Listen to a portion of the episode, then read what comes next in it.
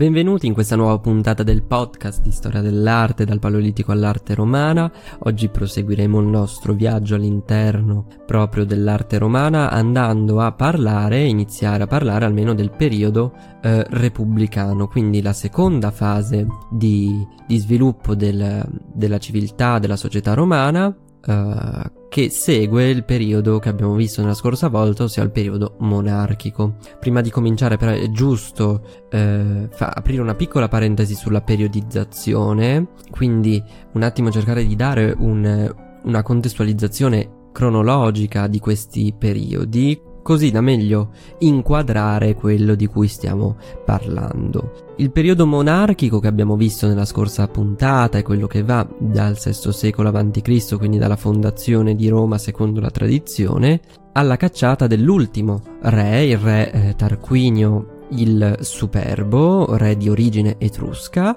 che avvenne intorno al 509 a.C. Segue, come abbiamo detto, il periodo repubblicano, quindi quel periodo in cui appunto ovviamente Roma prende le vesti istituzionali di una repubblica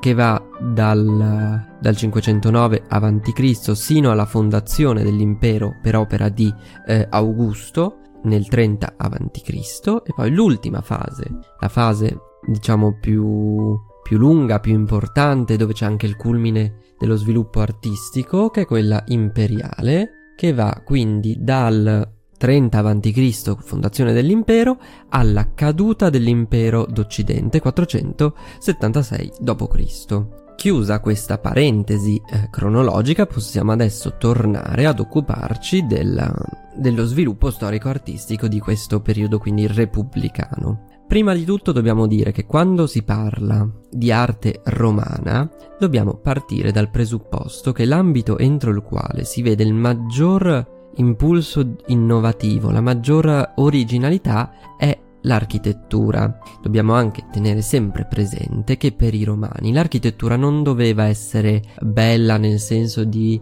un valore estetico fine a se stesso, ma eh, doveva essere in primo luogo utile ed efficiente al fine di raggiungere un determinato obiettivo che poteva essere ad esempio realizzare un acquedotto per portare l'acqua a Roma o la realizzazione di una strada per permettere all'esercito di muoversi più facilmente nei nuovi territori conquistati. Rimanendo in quest'ottica possiamo citare il fatto che i romani andarono a perfezionare e eh, sviluppare ulteriormente tecniche già presenti nel mondo etrusco e ellenico. La prima che mi viene in mente, ad esempio, è l'arco a tutto sesto, arco che era già presente in eh, alcune forme già nel mondo etrusco, diventa la base dell'architettura eh, romana. Questo perché l'arco a tutto sesto, con la sua capacità di scaricare in modo più efficiente il peso rispetto alla semplice eh, forma greca con due colonne, due pilastri con un architrave orizzontale, permette di realizzare edifici più grandi, permette di realizzare ponti, permette di realizzare acquedotti. E proprio sugli acquedotti vorrei restare un attimo, perché sono un tema molto molto importante, oltre a essere una costruzione, un edificio, una, un'infrastruttura tipica del mondo romano. La rete di acquedotti eh, latina era enorme e in gran parte è ancora oggi conservata. Molti di questi acquedotti servivano la sola città di Roma che aveva un bisogno d'acqua enorme, sia per la vita quotidiana, per ehm, le attività commerciali, per i bagni. Ricordiamo che a Roma erano presenti i bagni che a esclusione di qualche villa molto molto lussuosa, qualche villa del sovrano, de- dell'imperatore ad esempio, i bagni erano bagni in comune ma erano comunque presenti, sia soprattutto per il numero di terme. Roma avrà un numero di terme esorbitanti, sempre più grandi, che richiederanno una quantità d'acqua enorme e questo spiega il motivo di dover continuamente costruire nuovi acquedotti che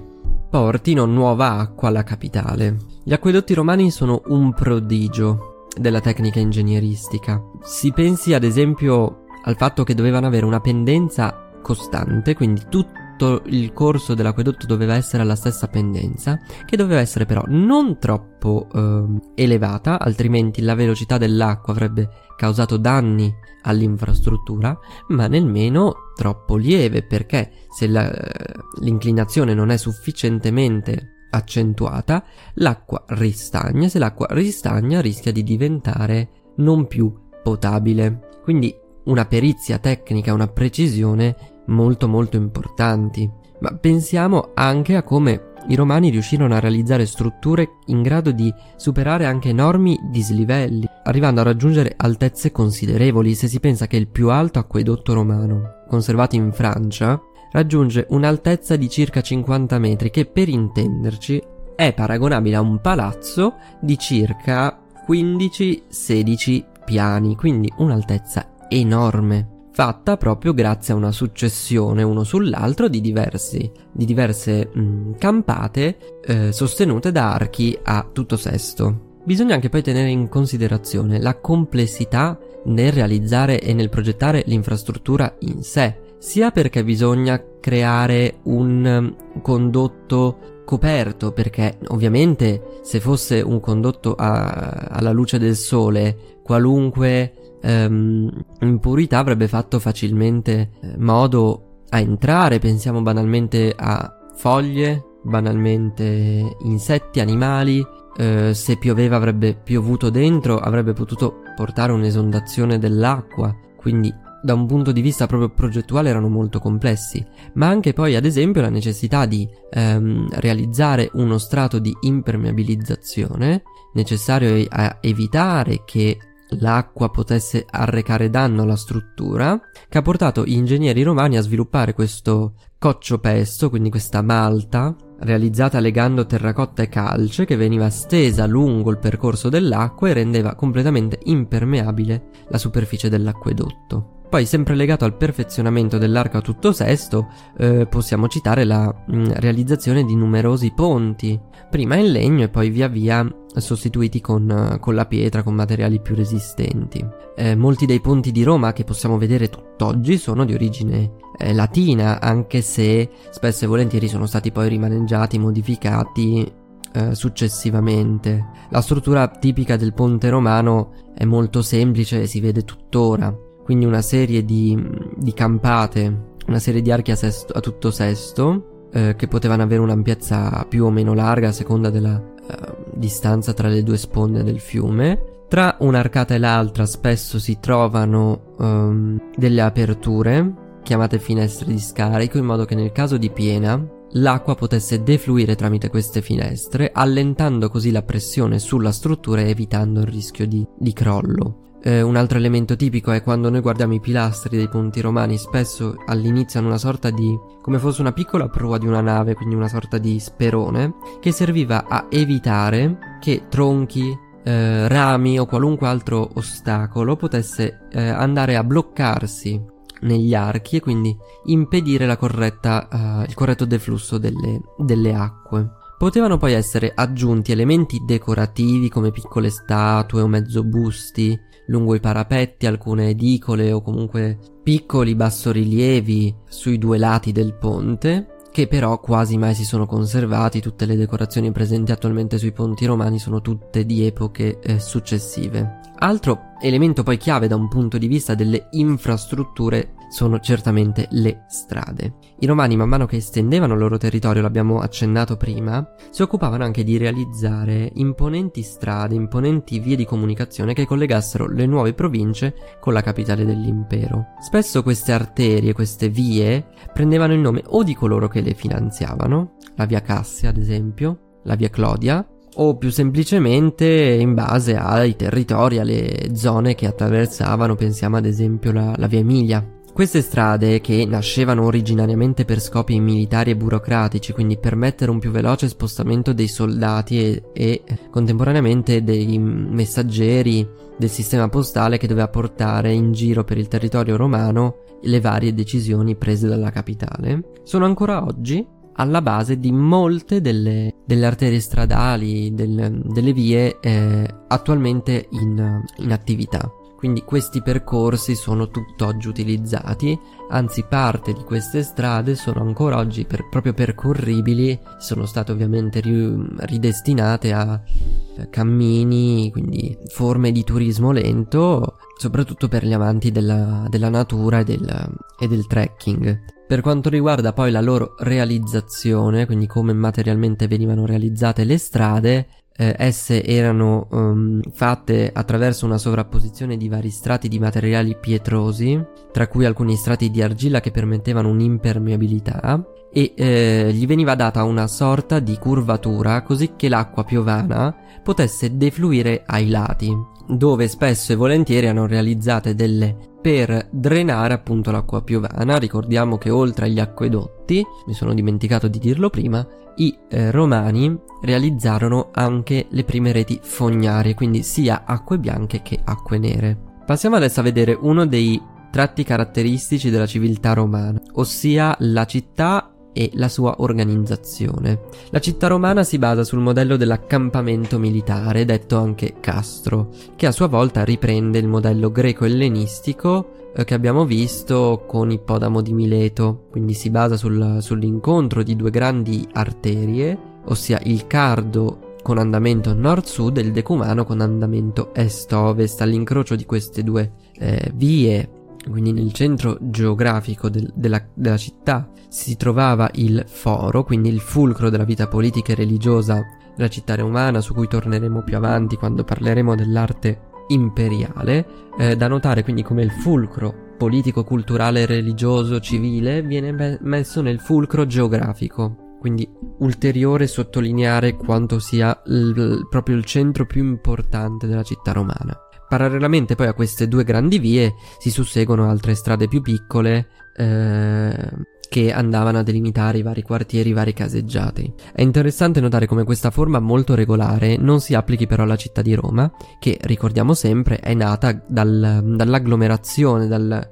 dalla fusione di vari villaggi diffusi sui, eh, sui colli romani. Ma tale schema è ben visibile nelle città di nuova fondazione, quindi eh, un po' come succedeva in Grecia, le città più antiche eh, avevano una mappa spesso casuale, spesso confusionaria, le città di nuove fondazioni, proprio perché erano state create da zero, venivano impostate su una base regolare ortogonale. Andiamo ora a analizzare alcuni degli edifici tipici del mondo romano e più diffusi nelle città. Ovviamente la prima struttura è quella della casa. Nel mondo però eh, dell'antica Roma esistevano due principali tipologie di abitazione. La prima era l'insula, una sorta di condominio antelitteram su più piani realizzato in legno e destinato ad ospitare eh, le masse di cittadini plebei, quindi la parte più povera della città, e le domus, quindi le ville monofamiliari destinate invece ai patrizi e in generale alla, alla parte più ricca della cittadinanza. Partiamo prima proprio con queste ultime. La villa romana eh, si articola principalmente intorno a due ambienti, l'atrium e il peristilio. Con atrium intendiamo quel primo stanzone eh, che si incontra una volta entrati nella domus centrato intorno a una vasca detta impluvium dove grazie a un'apertura dal, nel tetto si raccoglieva l'acqua piovana. Questo perché come dicevamo prima l'acqua corrente in casa era un lusso per pochi. Pensiamo che a lungo poter avere l'acqua corrente era un privilegio dato dall'imperatore, per cui per un lunghissimo periodo anche i più ricchi non avevano l'acqua in casa. Cosa si faceva quindi? Si creavano questi impluvium, queste vasche, dove l'acqua veniva raccolta e poi riutilizzata in base alle, alle necessità. Il secondo ambiente che abbiamo citato era il peristilium, che invece era l'ultimo ambiente della casa, connesso all'atrium tramite una sorta di piccolo corridoio di stanza di passaggio dove venivano spesso tenuti gli armadi con eh, le maschere in cera degli antenati, quindi una stanza molto importante che eh, spesso era visibile fin dall'ingresso. E appunto questo peristilium mh, mm, recava di solito un giardino, spesso utilizzato ad orto per avere quindi una piccola produzione interna, circondato da un porticato ed era eh, decisamente l'ambiente più intimo, più privato di tutta la casa. Entravano qui solamente quindi i familiari, i proprietari e le poche persone che venivano direttamente invitate. Intorno a questi due ambienti si aprivano poi tutta una serie di spazi dedicati ai più vari scopi, dagli alloggi, chiamati cubicoli, eh, le cucine, le sale dedicate ai banchetti, il cosiddetto triclinium, e tutti gli altri ambienti di servizio destinati alla servitù, destinati eh, a magazzino, eccetera, eccetera. Alcune di queste domus, di queste ville, potevano essere disposte su due piani, in tal caso il secondo piano, in quanto ancora più eh, inaccessibile, più privato, ris- veniva destinato a eh, sede degli alloggi della famiglia, quindi in un ulteriore tentativo di nascondere il più possibile le stanze private, le stanze da letto dalla vista eh, di sconosciuti, questo anche per un motivo di, di, sicurezza, stesso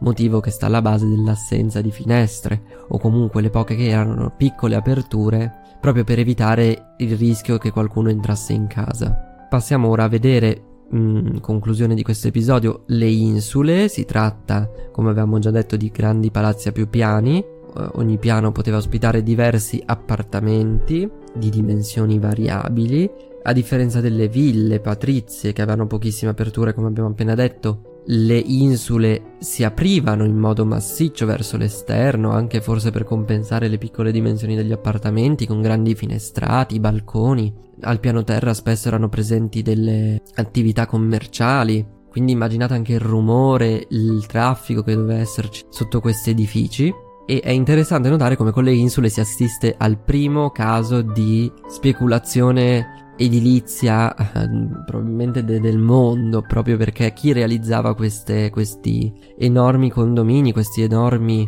dormitori voleva guadagnare il più possibile quindi si cercava di realizzare il maggior numero possibile di appartamenti e anche gli affitti non erano certamente eh, la cosa più economica eh, esistente. Consideriamo che però a differenza di oggi gli affitti diminuivano in base all'altezza della, della, dell'appartamento nel senso che più andavi in alto più paradossalmente l'affitto era basso. Questo perché, come abbiamo detto, le insule erano realizzate principalmente in legno, questo perché rende, rendeva la struttura più, più, leggera, quindi era più semplice raggiungere eh, eh, più piani. Peccato che il legno fosse molto, molto, molto, molto eh, incendiabile. E nell'antica Roma gli incendi non erano certamente un qualcosa di straordinario e quindi nel momento in cui tu abiti più in alto, in caso di incendio è più difficile riuscire a scappare. Questo spiega il motivo del, degli affitti più, più bassi, ecco. Quindi vivere in un'insula sicuramente poteva essere non proprio la cosa più sicura eh, del mondo. Avete ascoltato un episodio della storia dell'arte spiegata facile, un podcast di Luca Bellinzona e parte del progetto editoriale del Ramo d'Oro. Ti invito a seguire il podcast per non perdere le prossime puntate e a seguire il progetto del Ramo d'Oro anche su Instagram, dove troverai approfondimenti e contenuti esclusivi. Grazie e al prossimo episodio.